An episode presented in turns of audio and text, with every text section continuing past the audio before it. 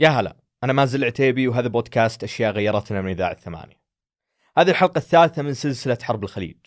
في الحلقتين الأولى غطينا الطريق الحرب وغزو الكويت. والشيء اللي الناس عادة تتذكره بعد الغزو هو الحرب نفسها. عاصفة الصحراء وصفارات الإنذار وتحرير الكويت في 26 فبراير 1991 بس بين الغزو والتحرير أكثر من ستة شهور. نص سنة. والحرب الفعلية كانت في الشهر الأخير منه. وش صار في الخمس شهور اللي قبل عاصفة الصحراء؟ في حلقة اليوم نغطي أحداث ذيك الفترة.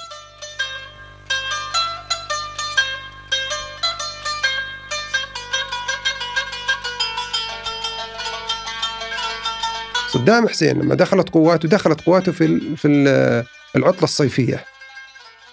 مجرد ما دخلت قواته بعدها بأيام بدأ الاختبار الدور الثاني للطلاب المكملين اللي هم راسبين في السنة عندهم مهلة إنهم يعيدوا اختبار يسمى الدور الثاني. فلذلك أعطي أعطي الطلاب اللي اكملوا هذا تسهيلات. يعني خلينا بقول لك تسهيلات لأنهم يجت- يجتازوا السنة اللي هم فيها. تسهيلات بسيطة ما هي؟ السبب لأن ال- ال- الاشقاء الكويتيين وصلوا هنا فأعداد الطلاب تكاثر. في انت لازم أنت الآن ملزم تسجيل جميع الطلاب الأشقاء الكويتيين في المدارس. فعلى أساس تخلى بعض المدارس والصفوف وتستوعب يكون في خريجين أكثر نسبة الخريجين أكثر. فأعطي يبدو إنه كان من التسهيلات الدرجة اللي كانت النجاح فيها من 50 كانت آه، آه، وضعت إلى 40 تقريبا كذا. فنجح في الدور الثاني هذا عدد كبير من ال- ال- الطلاب. ال- ال- ال- بعدها بأسبوع كذا إجازة كذا بس عودة مدرسين وزي بدأت الفصل الدراسي الأول. الدراسة وقتها وزعت على مرحلتين يعني عشان الطلاب الآن زاد عددهم مع وصول الاشقاء الكويتيين فصار المدارس ما تتحمل. فوضعوا المدرسة فيها دراسة في ال- إلى الساعة واحدة ومن الساعة ثنتين تبدأ مرحلة ثانية يعني أساس تستوعب آه، كل الطلاب. بطبيعة الحال دخول الكويتيين للمدارس السعودية ما احتاج تأقلم كثير بحكم تشابه الشعبين. لكنه بنفس الوقت كان فرصة للطلاب إنهم يلاحظون فروقات معينة بين ثقافاتهم. مثل مشاري الفارس اللي كان أحد الكويتيين اللي سكنوا في مكة. أول أسبوع أظن في مكة ف- في المدرسة كان آه، جاء آه، جاء شيخ آه، سعد بن وهب آه، سعد بن مسفر اسف فبالنسبه لي يعني قلت ليش ما أقعد أسمع؟ فكان الشباب كلهم قاعدين يسمعون الش- الشيخ يوعظ وينكت. ويعني بالنسبة لي كان هذه كانت تجربة جديدة يعني. إحنا ما عندنا بالكويت هذا الشيء منتشر بكل مكان يعني. كان اللي يروح حق الدروس هذا واحد قاصد الدرس يدري إن الدرس هذا راح يصير في الوقت الفلاني بالهذا. لكن شيء يجيني المدرسة كصدفة وليش ما أقعد وأقعد أسمع؟ هذا بالنسبة لي كان شيء جديد. أثر امتزاج الثقافتين السعودية والكويتية ما كان محصور بس على المدرسة.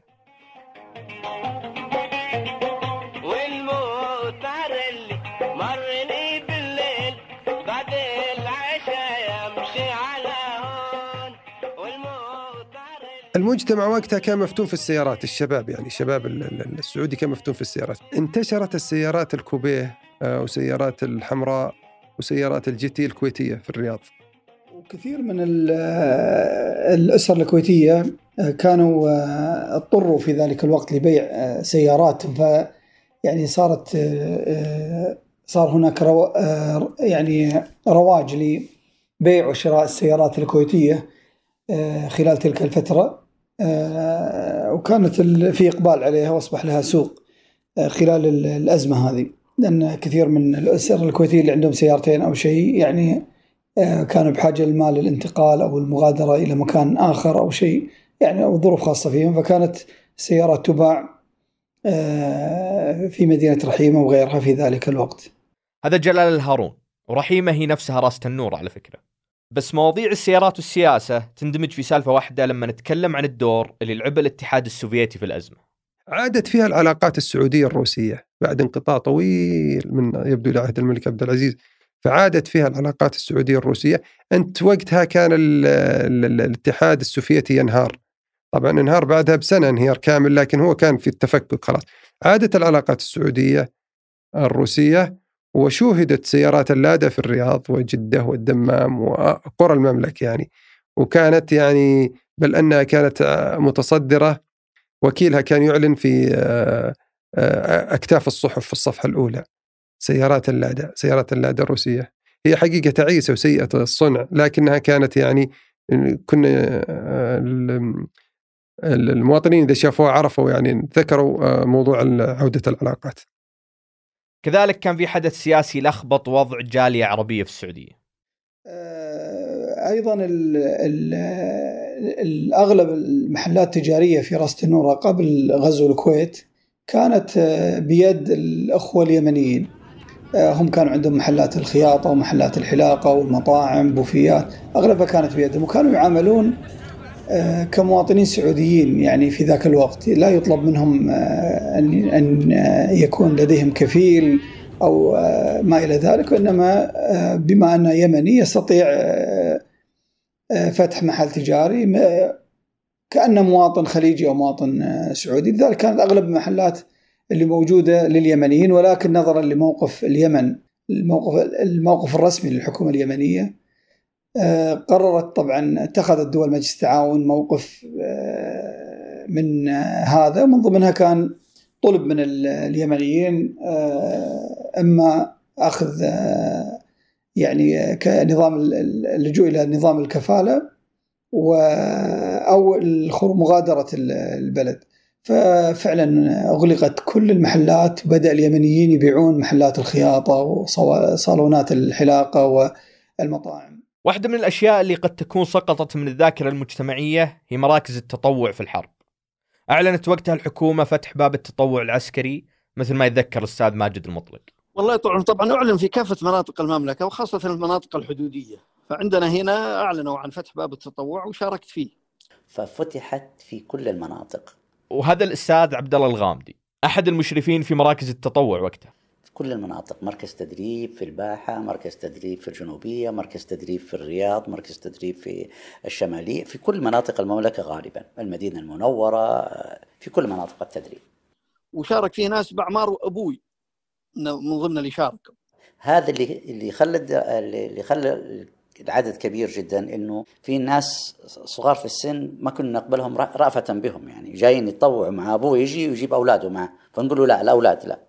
فكانوا قسموا إلى مجموعات وكل مجموعة تقريبا من خمسة أشخاص إلى ستة أشخاص تدرب تأخذ مجموعة من المتطوعين تعدادهم من 500 إلى 700 شخص كجروب واحد لمدة شهر. وبعد الشهر؟ بعد الشهر آه، يمنح المتخرج أو المتطوع شهادة ويستطيع يلتحق بأي قطاع هو في حاجة له. فكنا نتدرب من بعد الفجر حتى صلاة الظهر.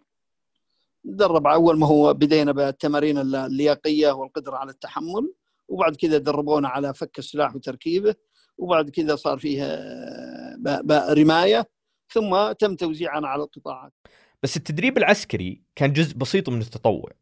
كان في جانب الاستفادة من المهارات المختلفة للمتطوعين حتى المهارات الفنية. قبل الحرب كانت أغانينا الوطنية أو الاناشيد الوطنية بلادي بلادي ثلاث أربع أناشيد وطنية موجودة إحنا كنا نسمعها في السعودية.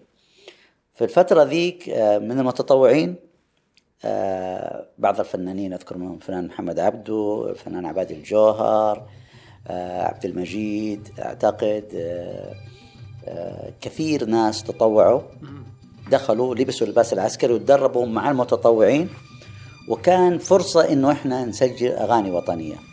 طلعت ذيك الأيام أغاني وطنية هبت هبوب الجنة ووينك يا باغيها؟ ومع المرش العسكري مع الموسيقى العسكرية. فكان كانت فيها يعني رفع روح معنوية جدا للقوات المسلحة للمتطوعين.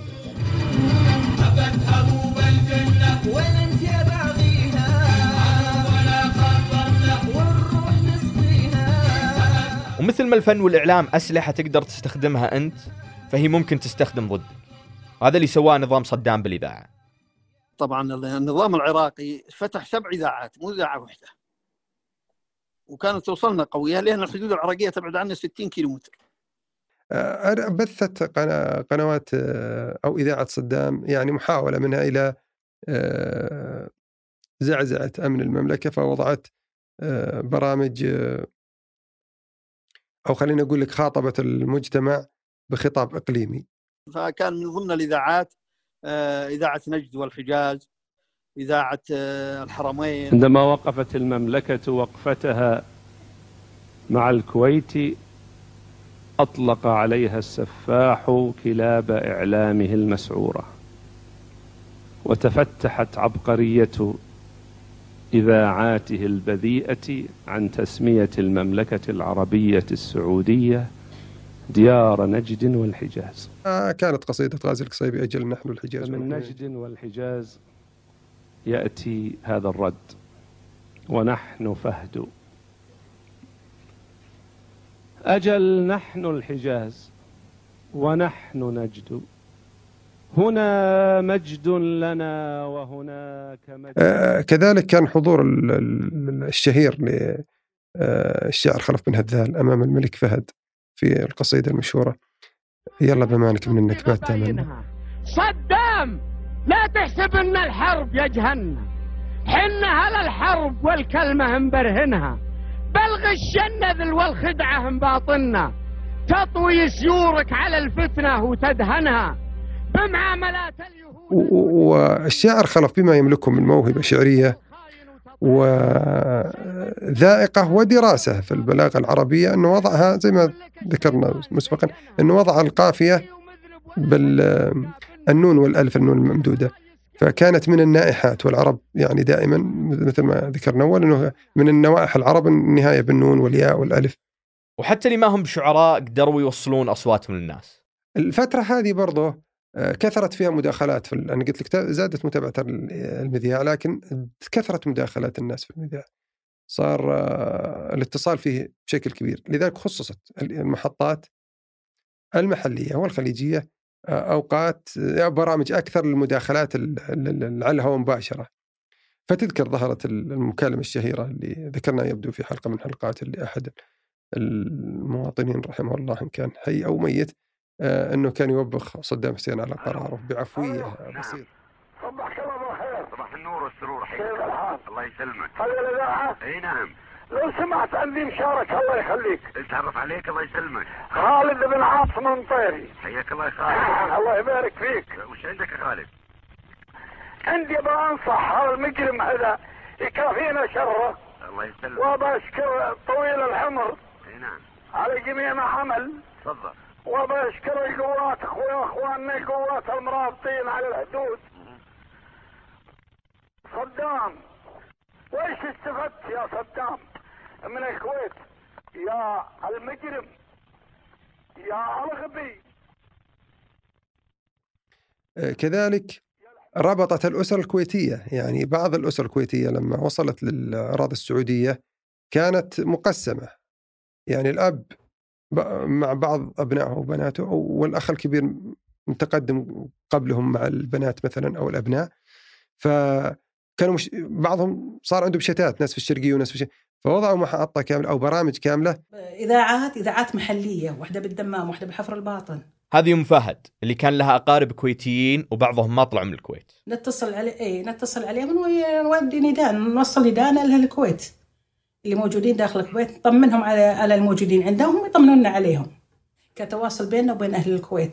كانت واحدة جا- يعني من جماعتنا كويتيين قري- قريبين لنا عيالهم بال- بالكويت وحابين يطمنون عليهم. أنا من ضمن إني سويت اتصال يعني آه، آه، الحمد لله وفقت في إني أصير حلقة وصل بين الإذاعة ووصل صوتي وصوت أهلهم إلى العيال اللي بالكويت. أطمنهم إنهم أهلهم بخير أنتم طمنونا عليكم. في ظل هالوقت كانت الحكومة تستعد لاحتمالية الحرب وتجهز المواطنين لها.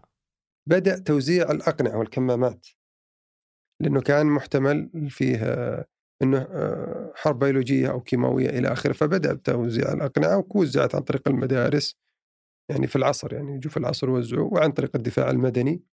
أيضا كنا طبعا كشباب في ذاك الوقت نخرج يعني قبل الحرب الجلسات على ال- الكورنيش والتجول ومرافقة أصدقائنا وكذا ولكن اللي تغير علينا في آه، أثناء الغزو إنه بدأت آه، بكبات جمس آه، حمراء اللون مكتوب عليها بالخط العربي باللون أبيض المجاهدون وفيها طبعا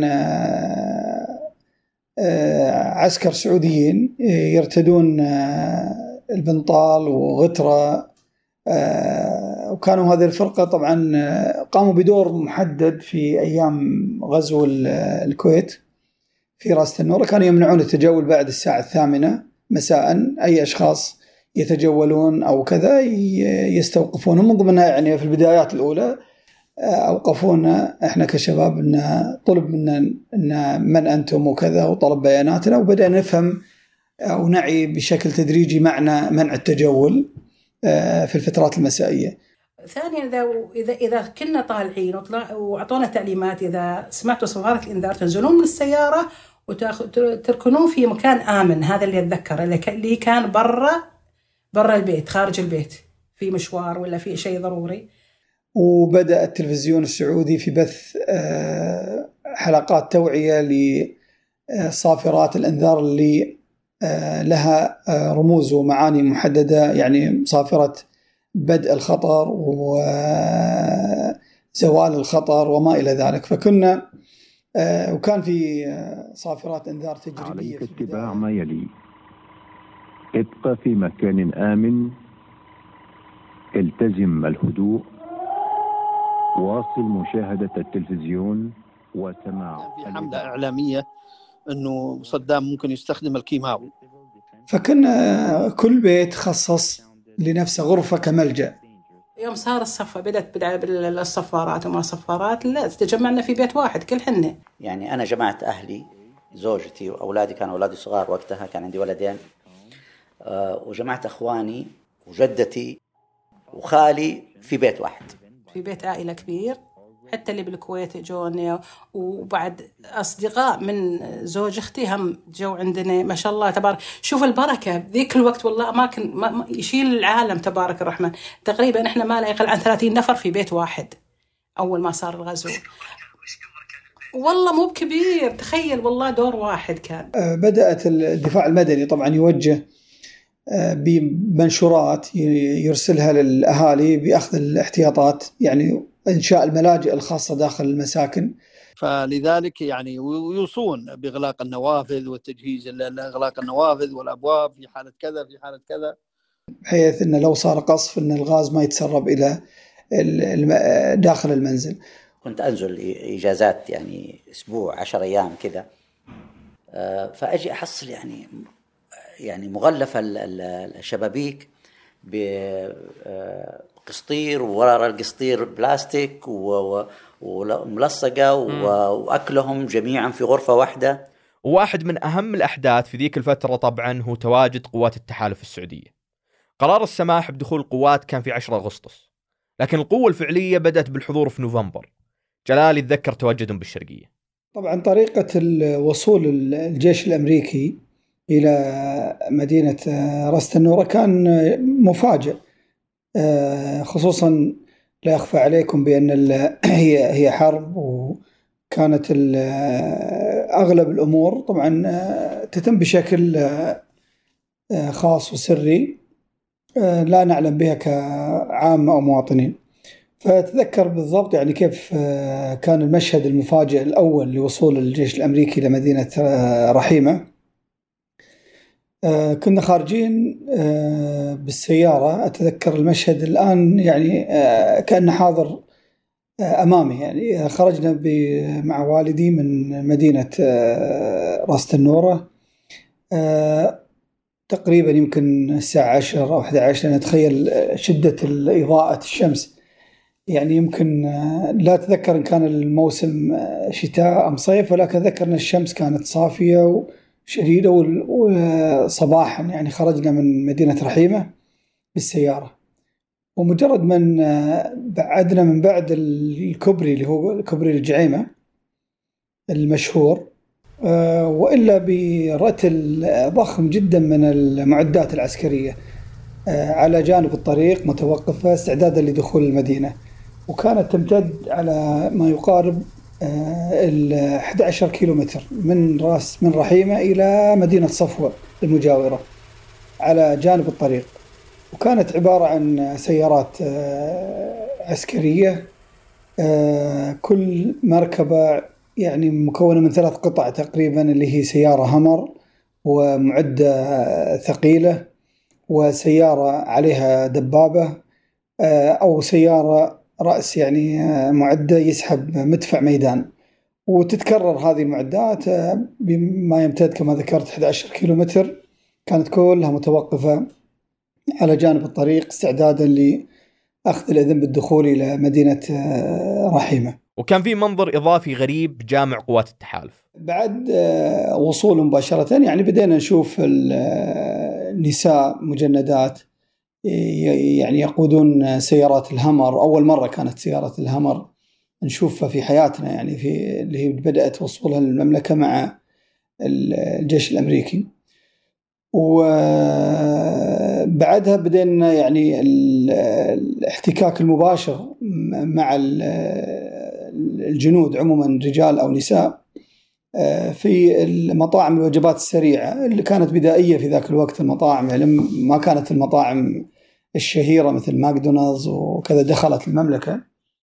وكنا آه، يعني كشباب ومن بيئة محافظة جدا يعني.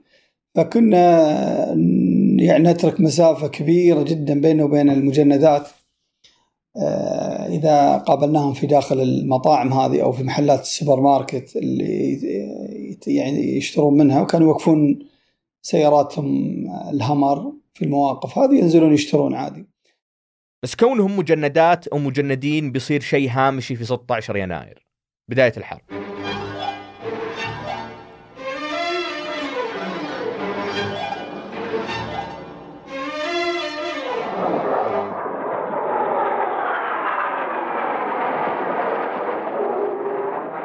أنتج هذه الحلقة وحررها أيمن الحمادي أعدتها غيداء جمعان هندسها صوتيا محمد الحسن وجميل عبد الأحد رجعها منصور العساف وأشرف على إنتاجها سمر سليمان واللي بعمر أبوي ثمود بن محفوظ. أنا أذكر أني ذاك اليوم كنت آه، عائد يعني طالع صلاة الفجر وأشوف الجو مليان طيارات رايحة وجاية. فما يعني قلنا معقول الحرب بدت